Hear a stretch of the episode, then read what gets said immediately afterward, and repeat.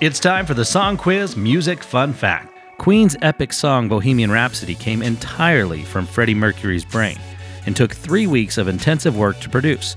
It was recorded in sections, and until the whole thing was pieced together, no one but Freddie really had any idea exactly what it would sound like. When the song was finally done, the band listened and knew that they were hearing something special. Bonus fact the piano used for the recording was the same one that Paul McCartney played in Hey Jude. That's your Song Quiz Music Fun Fact.